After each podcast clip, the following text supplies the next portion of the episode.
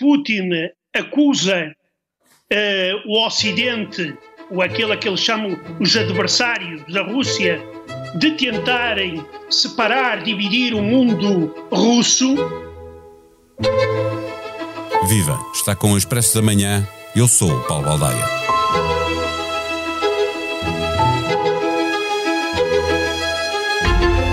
Zelensky nos Estados Unidos e a Rússia em exercícios navais conjuntos com a China é apenas uma coincidência, até porque estes exercícios militares realizam-se há uma década, mas não deixa de nos lembrar que Kiev e Moscovo podem ter muitos aliados, só não podem é prescindir do apoio de Washington e Pequim. E a paz também só acontecerá quando os dois gigantes quiserem, a guerra começa por ser uma tragédia do ponto de vista humano, com milhares de mortos, militares e civis, milhões de refugiados e milhões de vidas desfeitas, porque em grande parte do território ucraniano não tem ficado pedra sobre pedra. A guerra é também uma tragédia económica para a Ucrânia e leva a crise aos quatro cantos do mundo, agravando a crise energética e escalando a inflação. Será este um fator para pressionar a favor de um caminho que leva à paz? No Ocidente, de forma muito evidente, entre os países da União Europeia, mas também dentro de cada país, abrem-se brechas na unidade que tem pautado a forma como a Europa tem lidado com este conflito. Nos Estados Unidos, a ala mais radical dos republicanos também começa a dar dores de cabeça ao presidente ucraniano. O tempo que passa favorece os interesses de Moscovo? Terá Putin a paciência de um chinês? Neste episódio, conversamos com Raquel Vaz Pinto, doutorada em Ciência Política e investigadora do Instituto Português de Relações Internacionais. O Expresso da Manhã tem o patrocínio do BPI, eleito o melhor private banking em Portugal em 2022 pelas revistas PWM e The Banker nos Global Private Banking Awards. Este prémio é da exclusiva responsabilidade da entidade que o atribuiu. Banco BPI SA, registado junto do Banco de Portugal sob o número 10. Viva Raquel Vaz Pinto. A coincidência dos exercícios navais conjuntos entre a China e a Rússia, que se realizam há já 10 anos, eh, com o momento de visita de Zelensky aos Estados Unidos, serve para nos recordar que a paz só se fará com o comprometimento sério de Pequim e Washington neste processo? Bom dia, bom dia aos nossos ouvintes. Uh, sem dúvida, uh, as, do, as, duas capitais uh, mais importantes nesta guerra são Washington do lado ucraniano e Pequim ou Beijing do lado da Rússia. É muito importante, na perspectiva ucraniana, ter o apoio, e esse apoio ficou de forma totalmente evidente com não só um, a conferência de imprensa com o presidente Biden, a forma como Zelensky foi recebido, uh, o seu discurso, a reação a esse discurso, mais do que uh, uh, conseguir chegar a casa e os ucranianos sentiram essa sua essa solidariedade, é sobretudo convencer a opinião pública norte-americana que de facto esta guerra é uma guerra que tem que continuar a ser apoiada. Do lado russo. E, e, e a perguntar exatamente pelo lado russo, que não precisa de convencer a opinião pública, não é? exatamente. Do lado russo, não só uh, esta necessidade de convencer a opinião pública não tem lugar, seja em Moscou, seja em Beijing, e temos menos informações sobre uh, o que acontece entre estas duas capitais nesta relação bilateral. O que é inequívoco, independentemente de quando a guerra terminar, como é que ela vai terminar, para mim o que é inequívoco é que no final desta guerra a Rússia vai ficar numa posição, uh, uh, no equilíbrio de forças em relação à China, está fragilizada e vai ficar mais dependente da China se continuar com este seu rumo bélico, agressivo e, e destruidor uh, cada vez mais de infraestruturas civis durante o inverno eh, na Ucrânia. Os danos na economia russa, provocados quer pela guerra, quer pelas sanções do Ocidente, eh, sendo consideráveis, são limitados em relação à expectativa criada, enquanto que no Ocidente e mesmo na China são tão maus como se esperava. Estas razões económicas podem ser a, razão mais forte para forçar a paz? Podem, sem dúvida, ser uma razão muito forte em termos uh, das sociedades, em termos uh, daquilo que é uh, o bem-estar económico das populações e, sobretudo, das opiniões públicas destas democracias liberais. se é verdade que há aqui, desde logo, um conjunto, a dimensão verdadeira de muitas destas tensões temos alguma dificuldade em, em sabê-la na prática, ou seja, há muito desta Rússia que nós não conseguimos avaliar, mas mais uma vez parece-me que do ponto de vista indireto há aqui algo que pode não ser já imediato, mas que é muito relevante.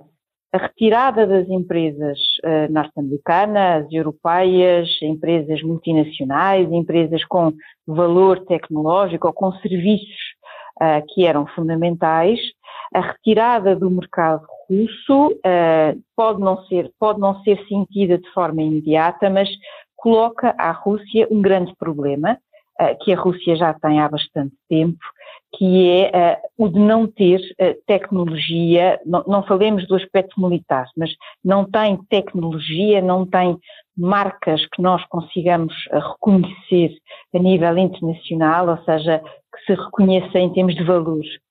E, nesse sentido, a, a, opção é recorrer a, a, software, a hardware, a tecnologia que seja uh, ou chinesa ou de outras paragens. Mais uma vez, há aqui um conjunto de dimensões deste impacto que nós não só não temos a fotografia uh, uh, real hoje, como vamos ter que esperar um pouco mais para perceber de facto esse impacto a nível mais macro eh, mas também nestas questões específicas eh, que depois acabam por ter eh, impacto também na vida das pessoas. No início desta conversa estavas a falar eh, das opiniões públicas no Ocidente. Eh, eu parece, é evidente que, em particular, o exemplo, a guerra de palavras e posicionamento entre o Presidente e o Primeiro-Ministro croatas a propósito do apoio à Ucrânia, ou as frinchas que já se abriram no consenso entre democratas e republicanos nos Estados Unidos, isso são sinais de que as opiniões públicas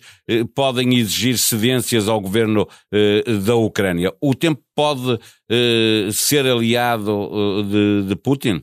O tempo pode ser aliado de Putin. Nós não podemos de todo descartar essa possibilidade. No entanto, algumas eh, destas franjas, seja nos Estados Unidos, seja mesmo em alguns países europeus, nos quais nem sequer estamos a falar de uma franja, estamos a falar, por exemplo, do partido que está no poder, como é o caso da Hungria, que têm relações, boas relações ou mesmo excelentes relações com Vladimir Putin. A Rússia, durante muitos anos, investiu uh, muito uh, em movimentos, uh, em partidos, seja através de financiamento, seja através de introduzir uma propaganda mais, eh, com mais substância eh, em tudo, em todos aqueles movimentos, como por exemplo a própria, o movimento de Marine Le Pen, por exemplo, eh, que fossem, que fossem, como se diz, antissistema, que fossem eurocéticos, com justamente este propósito de ir dividindo esta Europa, ir dividindo esta União Europeia. Uh, e, e, se há aspecto que de facto esta guerra inverteu, foi justamente essa desunião. Não vai ser nada fácil manter a coesão da aliança, e isso também ficou claro ontem na conferência de imprensa do próprio presidente Biden.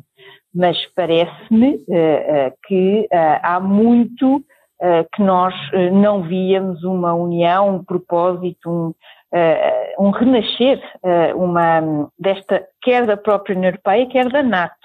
E, portanto, uh, sem dúvida, temos que ter esse elemento em conta. Putin, aliás, jogou com ele, jogou com o tempo, jogou com o inverno, mas também temos que fazer aqui uma, uma fotografia mais realista das próprias capacidades destas democracias liberais e, no caso de Portugal, o facto de estarmos inseridos justamente num espaço comunitário também nos ajuda a, a, a atenuar, na medida do possível, os choques em termos uh, daquilo que vai ser, já está a ser e vai ser ao longo do próximo ano. A reconstrução da Ucrânia, que é uma tarefa ciclópica, eh, só será possível quando a paz for alcançável. Eh, acontece que a paz também só será alcançada quando se perceber como é que eh, vai ser possível recuperar e reconstruir a Ucrânia. A Cimeira da União Europeia de fevereiro, para a qual foi convidada Zelensky, pode acabar por ser um passo decisivo para essa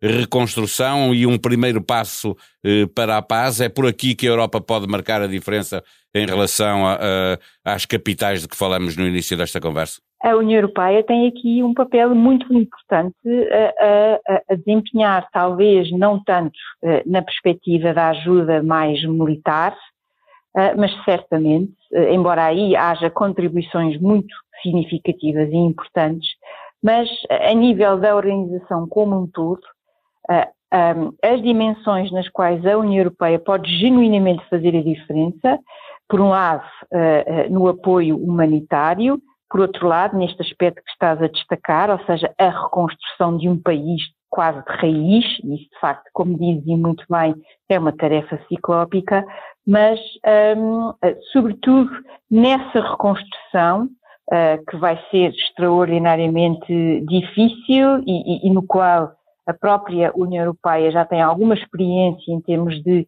ajuda, de conseguir apoiar estas, esta reconstrução.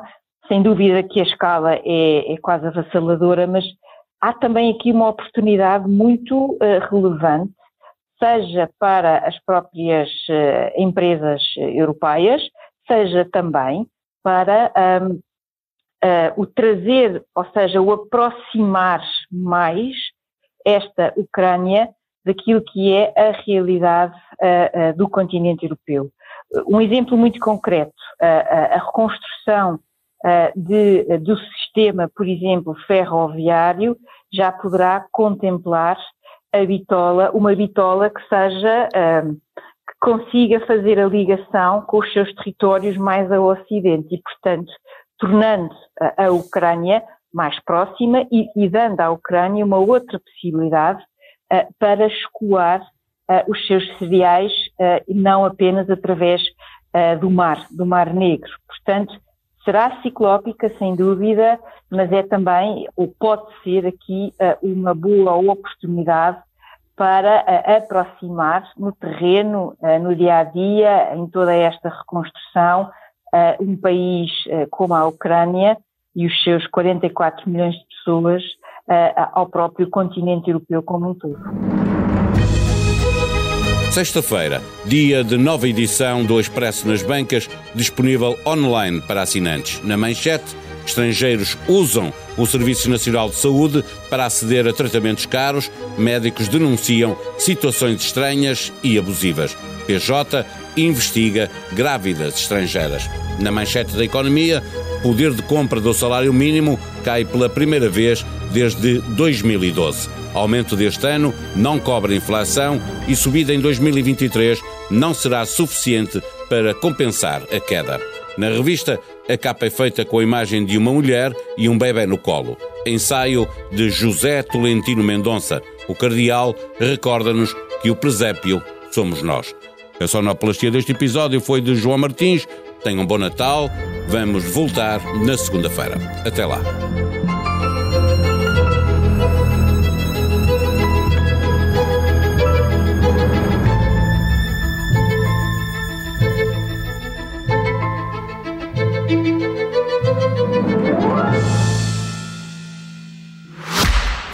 O Expresso da Manhã tem o patrocínio do BPI, eleito o melhor private banking em Portugal em 2022 pelas revistas PWM e The Banker nos Global Private Banking Awards. Este prémio é da exclusiva responsabilidade da entidade que o atribuiu. Banco BPI SA, registado junto do Banco de Portugal sob o número 10.